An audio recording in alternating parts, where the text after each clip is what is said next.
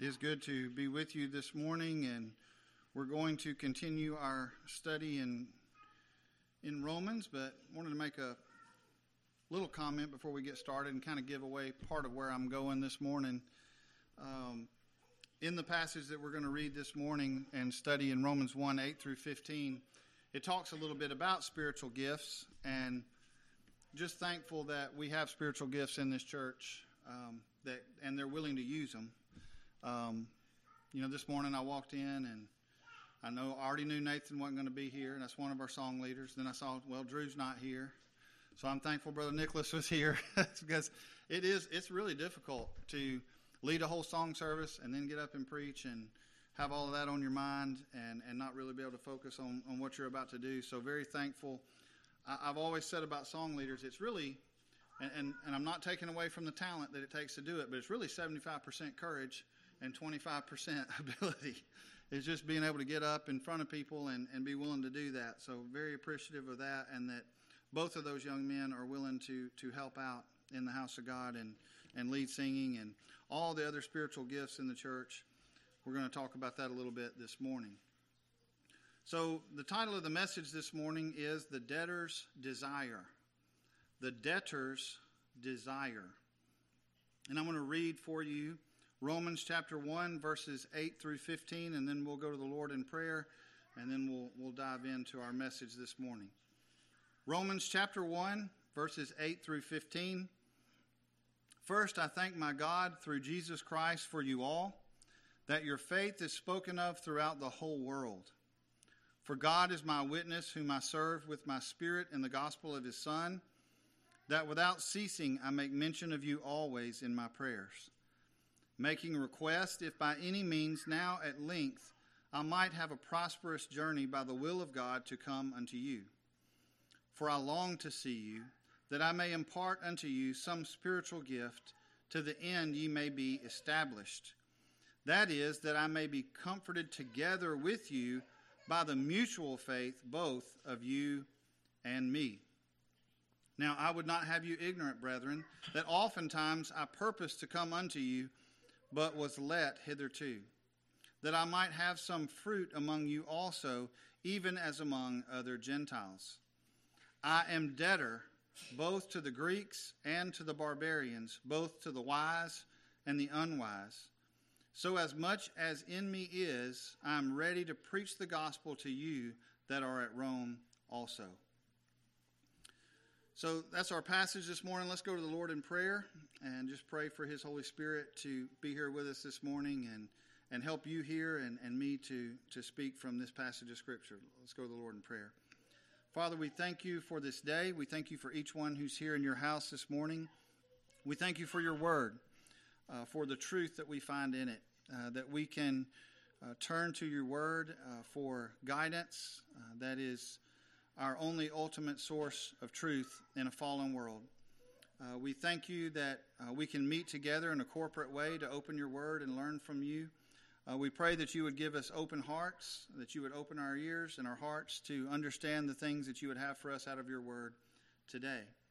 Uh, we ask that when we go from this place that we would be changed in some way, being more conformed to the image of your Son. We ask all of these things in the name of Jesus. Amen.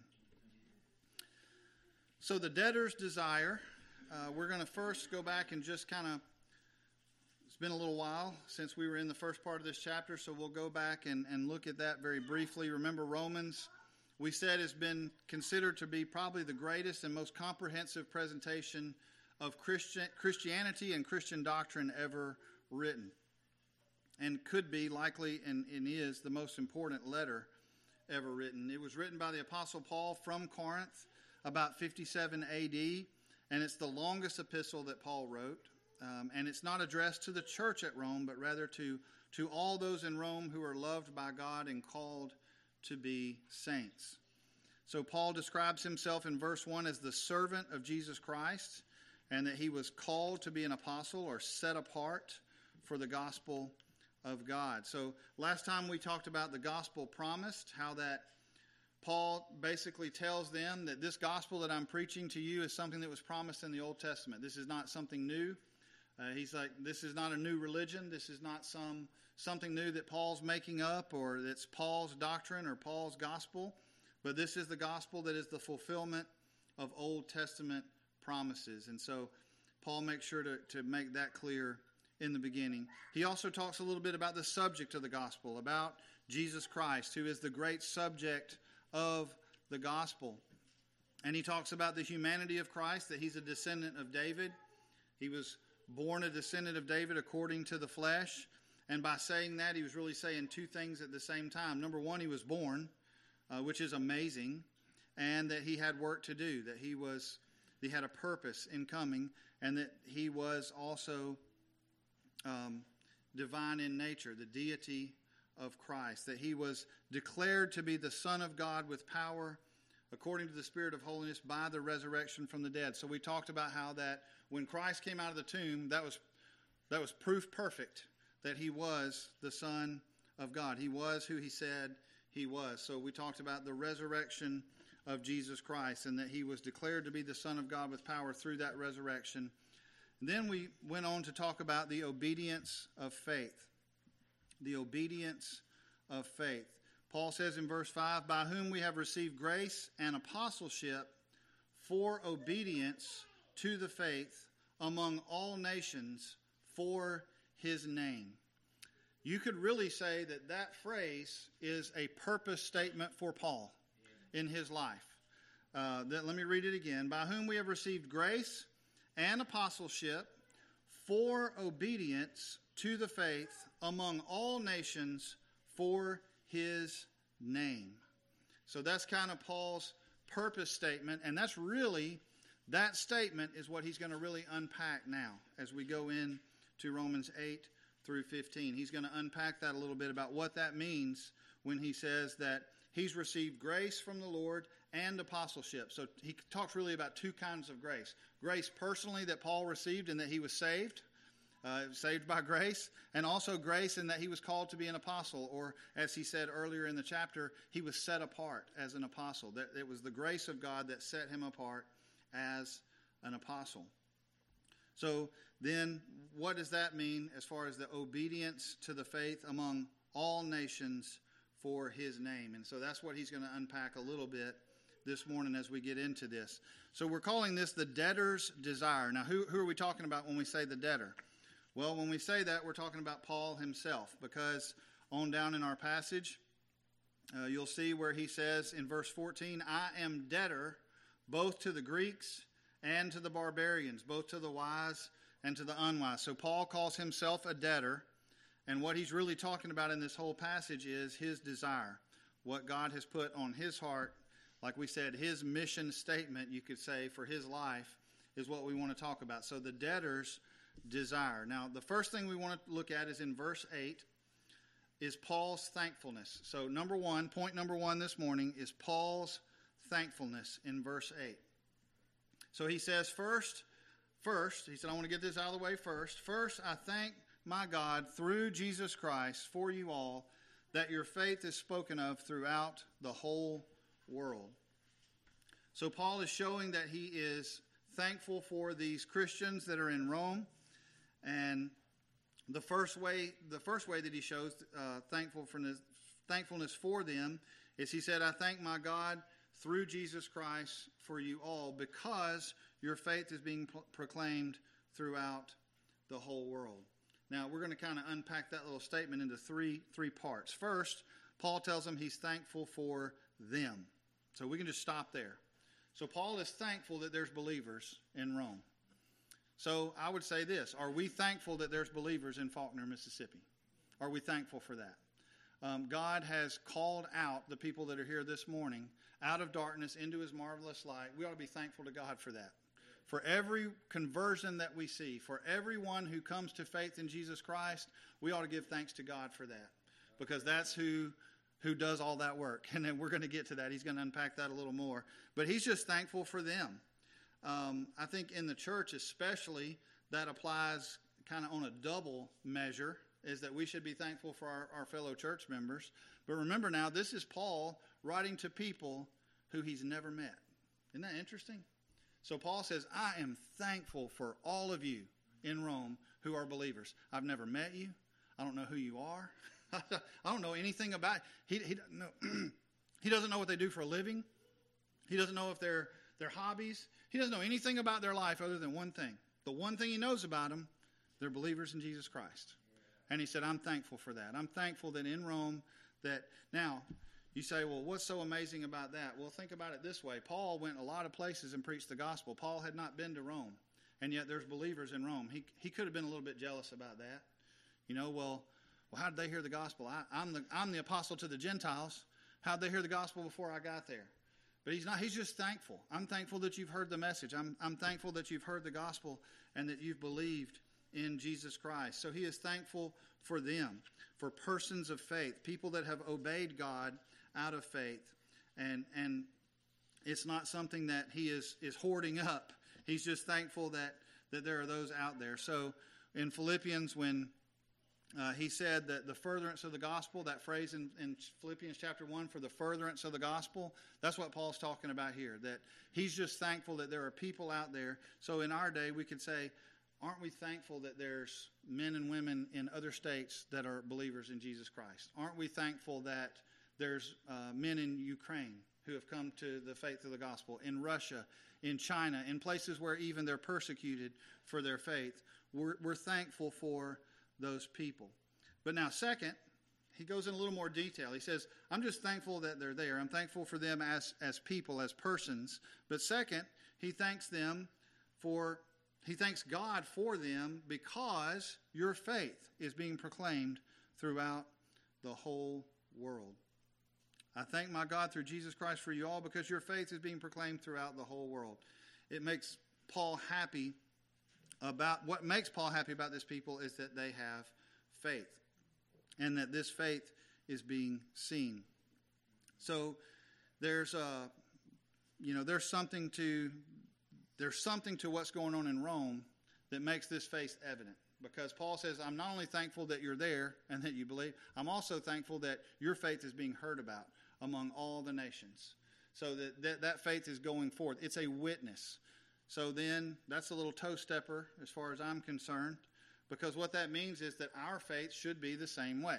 Our faith should be something that other people can see, that then they would go other places and say, I'm telling you what, over there in Mississippi, in northeast Mississippi, there's some people who, who believe the gospel and they have faith and it's obvious you know there's you can see it in their life you can see it in the way that they act you can see it in the way that they share with others you can see it in the way that they trust in their life in the Lord, and all of those things is something that is visible.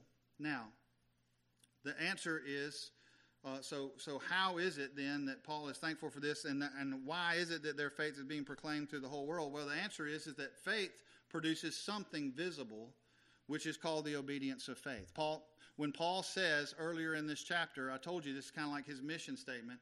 When he says, I have received grace as an apostle to Go and preach the gospel for the obedience of faith among all nations, then this is what he's talking about to see this kind of result. You know the tree by the fruit. And everywhere where there is true faith, there will be fruit. There will be fruit. So, this idea that you can be born again and and not have any fruit of that, there's nothing visible to see in that. I don't believe that that's true. The Bible doesn't teach that. Paul says there's visible fruit, and he's thankful for this visible fruit that has then been spread from place to place about the Romans. So it brings about the obedience of faith among the nation. The answer is that faith produces something visible. And that's why Paul thanks God for these people. They became who they are because of God's grace. They became the believers they are because of God's work in their life. is nothing that they can claim. But God be thanked that ye were in, in Romans 6 17. He says this God be thanked that you were the servants of sin, but ye have obeyed from the heart that form of doctrine which was delivered to you. Now, who does he thank in that passage in Romans 6? Does he say, I'm so thankful that you were the servants of sin, and I'm thankful for you because you chose to leave that behind and be obedient to the gospel, is that does he thank them for making the right choice? It's not what he says, right? He says, I thank God that ye were the servants of sin, but ye have obeyed from the heart that form of doctrine which was delivered to you. It is God that made the difference, not them. So they didn't pull themselves out of being servants to sin and begin to serve the gospel. The Romans have nothing to boast in, even though Paul's thankful for them, and I think that's right for him to be. He's not, he's not thankful for them because they've pulled themselves up by their own bootstraps. He's thankful because he sees the evidence of God's grace in their life. That's, that's, you can sum it all up with that statement. Paul says, I'm thankful for you because I see your obedience to the gospel, and that is because of grace.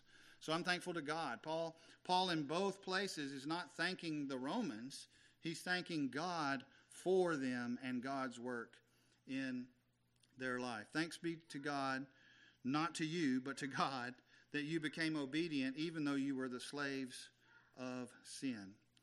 So the, the answer to this is that it is God that works in us. Uh, Paul also said in Ephesians 2, uh, you know the passage very well, 8 and 9. For by grace you've been saved through faith, and that not of yourselves. It is the gift of God, not of works, lest any man should boast. The faith that we see, the fruit that we see in the life of a believer, we are saved by grace through faith. And that grace of God is a, is a free gift. That's going to be important later on that we understand that. If, if grace is something that you must repay or that you have to earn, it's not grace. Okay? So let's go ahead and establish that now. That'll help us later on when we begin to talk about Paul being a debtor and why he is. But grace, we don't, we don't earn grace. There's nothing that we do to merit grace. So if you if you have to believe and and kind of reach out with your own faith and grab hold of God, then it's no more of grace. That's a work. Uh, now, there's a lot of disagreement about that, and and I understand that. But to me, very simple. If I do anything that contributes to my salvation, then it's no more of grace. It has to be partially of works and partially of grace. And the, the scriptures are clear that salvation is by grace through faith. And so when Paul is thanking, he doesn't thank the Romans, he thanks God for them, for this work that has been done in them that results in their faith that is spoken about throughout the whole world. Now, that's that's pretty amazing thing to think about that these these Christians are here in Romans and in Rome and and they they are believers and Paul says the whole world. Now, do you think that literally meant the whole world? This is just a sidetrack and and I probably shouldn't take it, but I just can't help it. I have to. So, you know, everybody says, well, you know, if you if you read John 3:16, it's pretty clear that God died for everybody in the whole world because it says, you know, for he God who loved the world gave his only begotten son, you know that um, that he died for the whole world. They use that word world. So do you think that the Romans were being spoken about in the whole world? Is that what he meant here? No, it just means a lot uh, in, a lot of different peoples that they're spoken about in other places. So that word uh, is used a whole lot of different ways in the scriptures. Don't ever let that trip you up. Uh, that, that word, you know, I, I've been really doing a little research on this lately. It's really interesting. The King James Bible, I'll just go ahead and tell you, some of our people in the past have been really believed that the King James Version itself was divinely inspired. I don't believe that. I believe the original texts were divinely inspired, and the King James Version is a translation. Here's why that's important. There's a lot of studies going on in the last five to ten years about that, and really, honestly, the truth is that the King James Version, because our language has changed so much in the past however many years, 400 years uh, since that was translated, that it's really becoming difficult in some places. I'll give you one example the word let. The word let in English at that time really had a hindering effect to it. Okay, so the word that's translated let was really more of a hindrance. Now, what does it mean if we let someone do something? That means you kind of allowing, right? It's almost completely opposite. So that's just one example. So we have to be careful and make sure that we understand what the original meaning of texts were and, and not just read it in the English and, and get off track. Make sure you go back and study the original languages and, and, and make sure that we have a true understanding of what the Scripture says.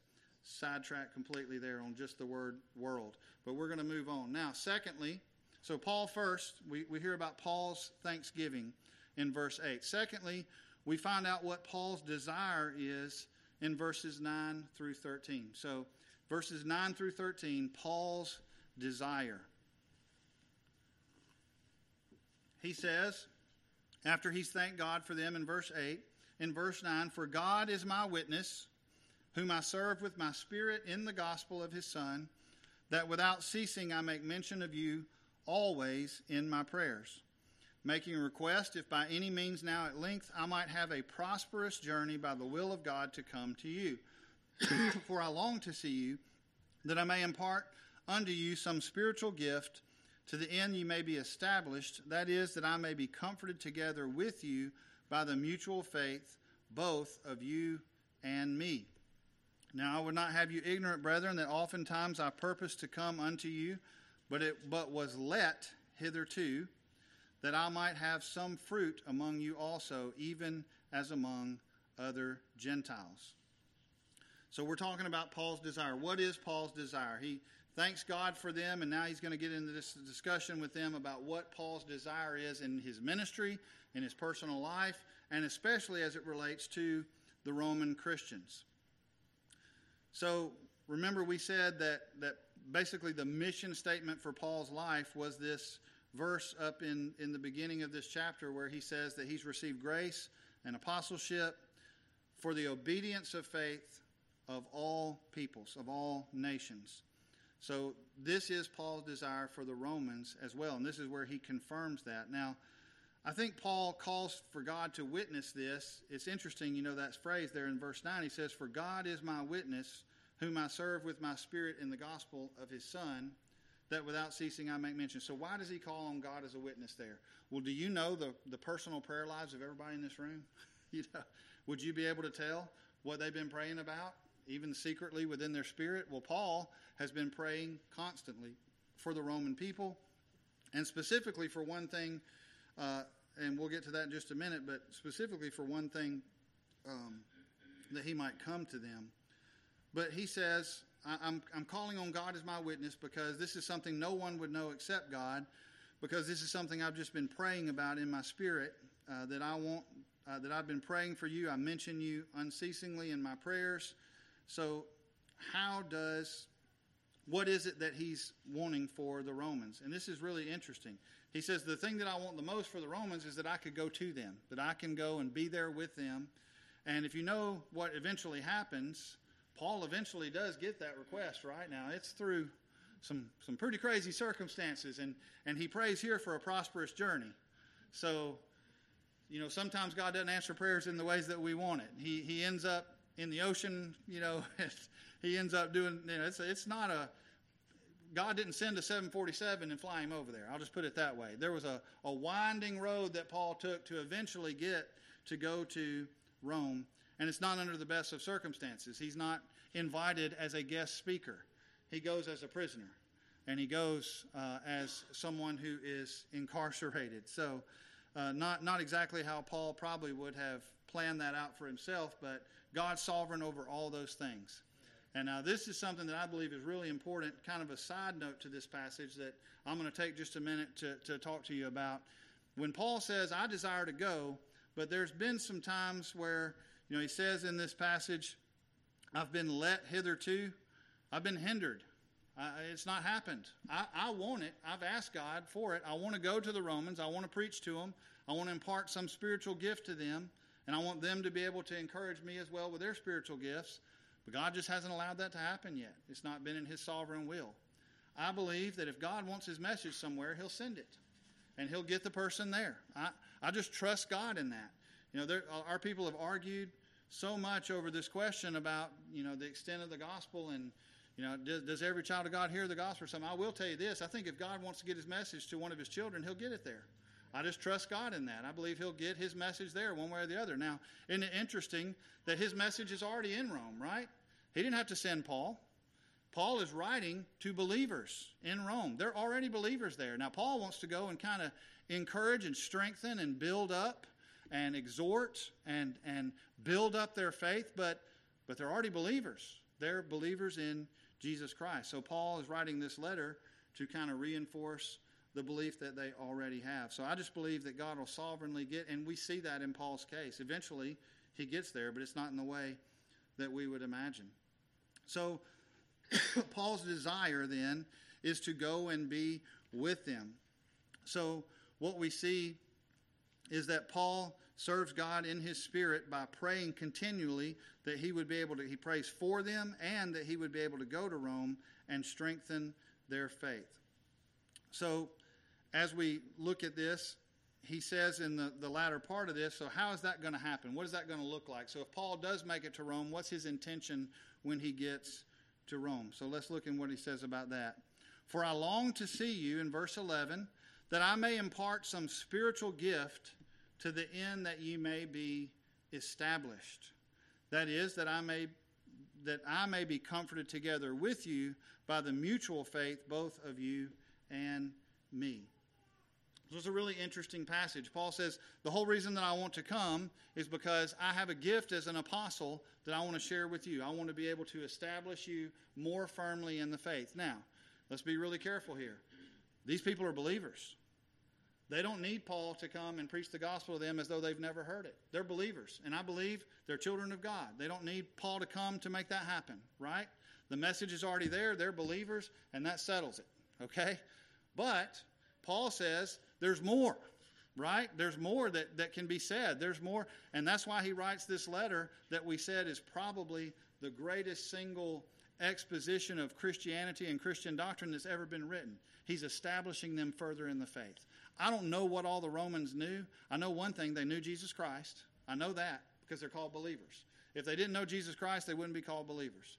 I know that they believed in him, that he was the Son of God, and he rose from the dead. There's some certain things that I know that they know because Paul calls them true believers. And they wouldn't be true believers if they didn't know those things. Now, did, did the Romans have a full understanding of election and predestination? I don't know. I don't know. I do know Paul tells them. he writes this letter to them, and he explains it in a way that he doesn't explain it in any other letter that he writes to any other church.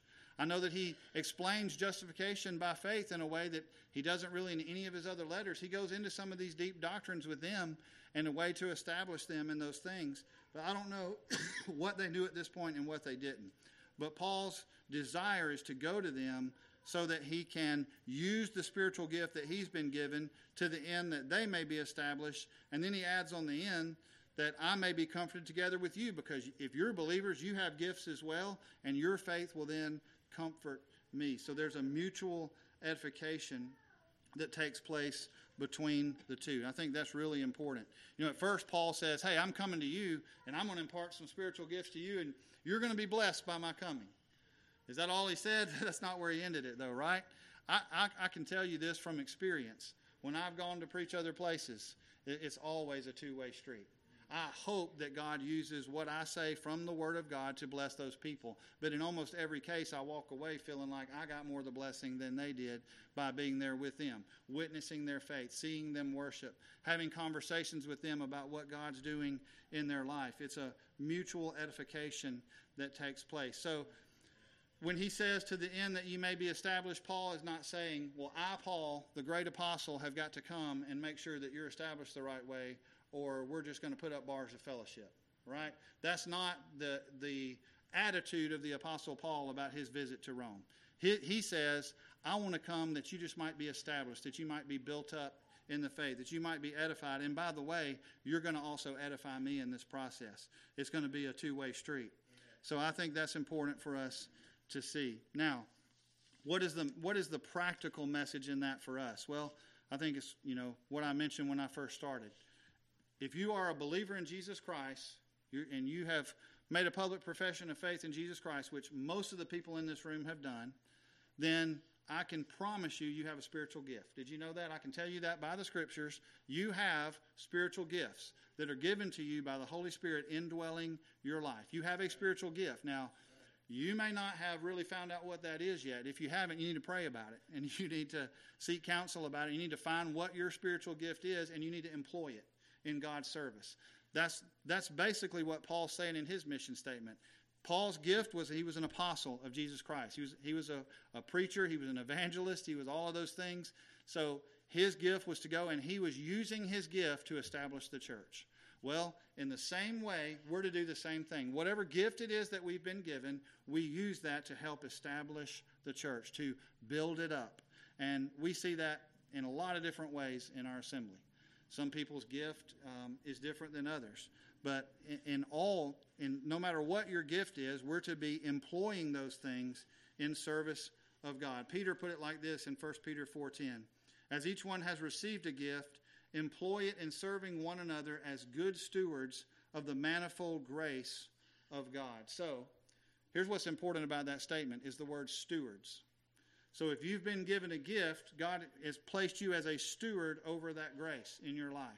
And you're to steward it in the right way. You're to build it up. So what does steward mean? Steward means I'm responsible for it. And God holds me responsible for using it. So I'm to use it in the kingdom of God. We're to be good stewards of the grace of God. Go back to Paul, what we said was his mission statement. How did that verse start? By whom we have received grace and apostleship. He said, that's, that's what I've received of God grace and apostleship for obedience to the faith among all nations for his name. So Paul says, My spiritual gift is grace that was given to me that I'm a steward of, and then my, my intention with that is the obedience of faith among all nations for God to get the glory, for his name. I, when I steward that gift well, I don't even get credit for that because it's grace, right? Remember what we said about grace? If, if grace is something that we can boast in, then it's no more grace. So, so grace in our lives, these spiritual gifts that we're given through grace, the grace that's given to us, we're stewards of that grace.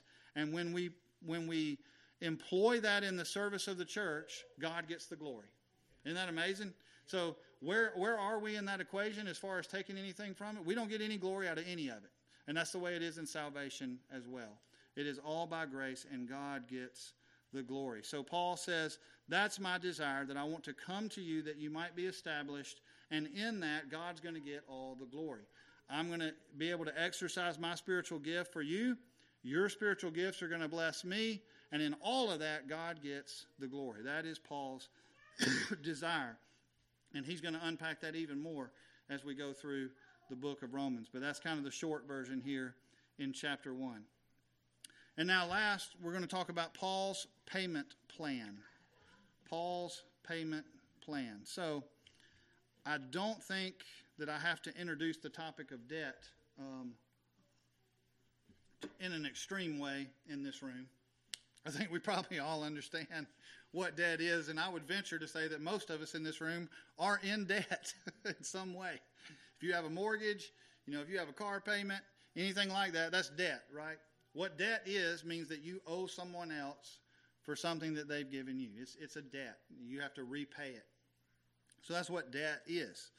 So when Paul says, uh, we'll get into the next section here, he says in verse 14, I'm debtor both to the Greeks and to the barbarians, both to the wise and to the unwise.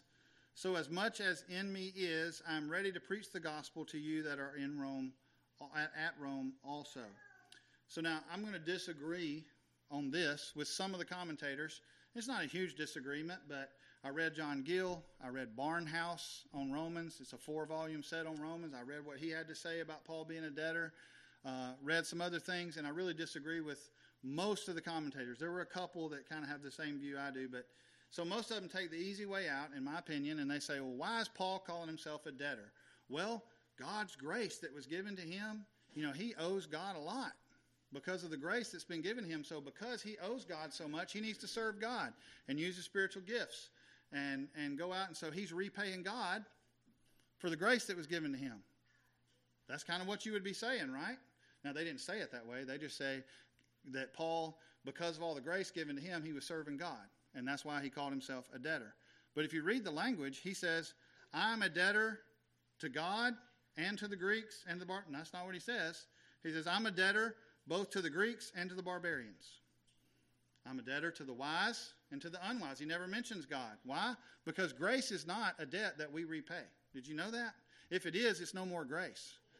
If, if we're doing what we're doing to repay God for what He's done for us, then we're sadly mistaken.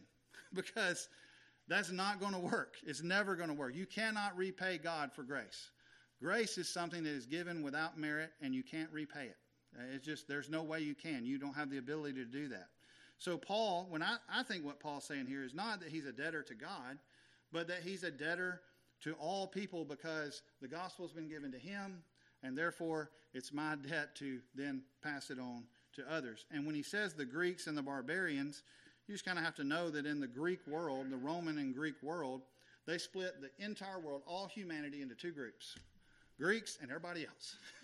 and the word for everybody else was barbarians. So we Greeks and Romans, who shared a language, by the way, they, they shared the same language. They shared a lot of the same philosophies and philosophers and all of that kind of stuff. Roman culture was very much derived from Greek culture. So we're the educated, um, smart, good, civilized people of the world. Everybody else is the barbarians. So when Paul says, I'm a debtor to the Greeks and to the barbarians, he's really saying to everybody. So go back up to his mission statement. What did he say in his mission statement? That I am, I've received grace and apostleship for the obedience of faith to the faith of all nations, right? So Paul says, Who am I going to preach the gospel to? Just the Greeks? Or just the Jews? Or just one little group of people? Or the people that I think deserve it? Or the people that look like me? Or the people that have the right socioeconomic status? Who am I going to preach the gospel to? Paul says, I'm going to preach it to all. I'm a debtor to all that I might go and preach the gospel to them.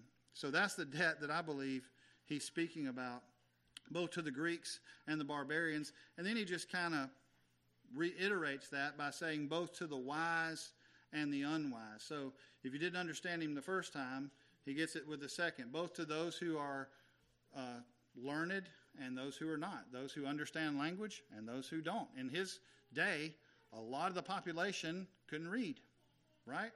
They didn't, Some of them couldn't understand Greek. Some of them couldn't understand certain languages. So to the wise and the unwise. So as much as in me is, I'm ready to preach the gospel to you that are at Rome. And then there's a really important word on the end of that, also. So Paul says, my debt is that I go and I preach the gospel to all peoples and I want to come and preach it to you also. So that is the debt that Paul owed. The gospel of grace, you see, this is really interesting here. He says, go back to verse 14 I'm a debtor both to the Greeks and to the barbarians, both to the wise and the unwise. So, as much as in me is, I'm ready to preach the gospel to you that are in Rome also. So then the question pops up, and I think it's important for us to cover before we close, and we're going to close with this kind of a shorter message this morning. Maybe nobody will have a problem with that. But why would Paul want to go and preach the gospel to Romans who are already believers? So you say, okay, let me think about that one for a minute. So why would we want to go? Why would Paul, as an apostle, why wouldn't he want to go somewhere else, up into Europe, and, and preach the gospel where no one had heard the gospel? So, why would you preach the gospel to those who were already believers? Well, it's because of this statement. The gospel of grace, I love this, is a quote. The gospel of grace both converts and the gospel of grace sanctifies. So there's there's two purposes in the gospel there. It converts and it sanctifies. Now, I don't want to get in too deep of a dive on this this morning. It's one of my favorite subjects, and y'all know that. So I'm going to really try hard not to get in a deep dive on this. But people accuse us a lot, and, and they say that we believe this, but we really don't, that we believe in gospel regeneration. I've never believed in that, not one time. I don't know personally of anybody that we fellowship with that believes that at all. So we don't believe that the gospel brings spiritual life. What we do believe is that the gospel converts, and that that's really important. So, so now that's where I differ from some primitive Baptists. I'll just be blunt and honest about it. I believe that that's really important that you're converted. So, so I believe that the gospel doesn't give spiritual life, but some would say, well, it really is irrelevant from that point on. So God gives spiritual life and regeneration, and what happens from that point on, like Brother Jeff preached this the other day, is really just irrelevant. That just has to do with your timely salvation. Well, I, don't think that's true. I think that, that the gospel is clear, that, the, that this book of Romans is clear, that faith is really important, and that faith in the gospel comes through the preaching of the gospel. That doesn't give spiritual life, but it converts. So that's one way that the gospel is used. And Paul was used in that way many times. So that's what this is what that is. That's when Paul went somewhere and they had not heard the gospel of Jesus Christ, and Paul preached the gospel and people were converted to the truth. And we say, Amen. And we want to see that in our day too. I, I, I long to see more of that. That we would see men and women converted to the truth through the preaching of the gospel. That's very important. But that's not the only thing that the gospel does. So we said the gospel of grace both converts and the gospel of grace sanctifies. So what does sanctification mean? It just means to be set apart, to grow in holiness. So the process of sanctification begins when you become a believer in Jesus Christ, and it doesn't end in this life. you know, that's the that's kind of the bad news a little bit. Um, if we designed it, we would love to just be conformed to the image of Christ all at once and get it over with and be done and no more sin and I'll re- live the rest of my life in perfection. But that's not the way it is. We are being conformed to the image of Christ. We are being sanct- the work of sanctification is ongoing in our life. Now, there's really kind of two ways to look at sanctification. It's a little bit complicated, but there's positional sanctification, which means that when I when I became a believer in Jesus Christ, positionally I was set apart. And that's done.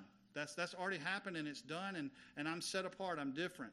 So my, my relationship with God has been restored. My positional sanctification is done, but experiential sanctification is ongoing. That's in my life as I go through and, and I hear the gospel preached, I become more and more conformed to the image of Christ. That's what Paul is interested in in Rome. Paul wants to come and he wants the gospel to have a sanctifying effect on the Romans. He wants them to be more conformed to the image of Christ. He wants them to have a more perfect knowledge of the gospel itself and of the truth and the doctrine of the sovereign grace. That's what Paul is after. So when Paul says he's a debtor, he's a debtor to go and preach to all peoples about this, this gospel of grace that both converts and sanctifies people to service to God. That's what Paul's after. So remember, we said his, his mission statement was to bring about the obedience of faith. And I think even in that, you can, you can take that in two ways. Number one, the obedience of faith to the gospel, which, by the way, you know, I said a minute ago, I'll back it up with some scripture. If we don't think that obedience to the gospel is important, go read Second Thessalonians chapter 1. Just read the chapter. Because in that, he says that, that he said, you need to be comforted with us that, that hey, this thing's not over yet. Okay? Christ is coming back and he's coming in flaming fire to take vengeance on them that know not God, that obey not the gospel of the Lord Jesus Christ. So you think it's pretty serious? Does that sound serious to you? It sounds serious to me. That he's coming in flaming fire to take vengeance on them that know not God and obey not the gospel of our Lord Jesus Christ. So in, when we say the obedience of faith, in, in one sense, that's what we mean obedience to the gospel. In other words, faith in Christ, that you are converted to the truth. Another way that we can mean about obedience of faith is that you and I, as believers, become more obedient to the faith in our daily lives. That in a daily, in, in an everyday way, we are living out our faith in that we are obedient to the commands that God has given us. That's the obedience of faith. It takes faith then to be obedient to those commands. And, and we must, that's not something we can come up with our own. Like we said, we're not talking about faith that we come up with on our own. This is all through grace. So when Paul says, when he talks about his mission as an apostle, that he would, he's about the obedience to the faith of all nations for the glory of his name. That's what he means in, in both senses that people would be obedient to the gospel, and those who are obedient to the gospel would continue to be obedient to those things that God has required of us in his word, that we would unpack it. This is what we do every Sunday when we come here and meet. Hopefully, what we do is that one of our ministers comes up and they open the Word of God and they explain it and they expound it. It's not our thoughts, it's God's thoughts through His Scripture. And by that, we all grow and we become more like Jesus Christ. That's, that's the obedience of faith that Paul is talking about here with the Romans. Now, I had a decision to make, and, and I really wanted to include 16 and 17 in this message, but it's too important and I knew I would run out of time. And I didn't want to run out of time on that. So we're to that's going to be the message for today and when we come back next time, we'll talk about verse 16 and 17 where Paul says he's not ashamed of the gospel for it's the power of God unto salvation and we'll start to unpack that a little bit about this message that Paul continues to, to tell us in Romans 1 about the gospel. I hope those things have been a blessing to you today.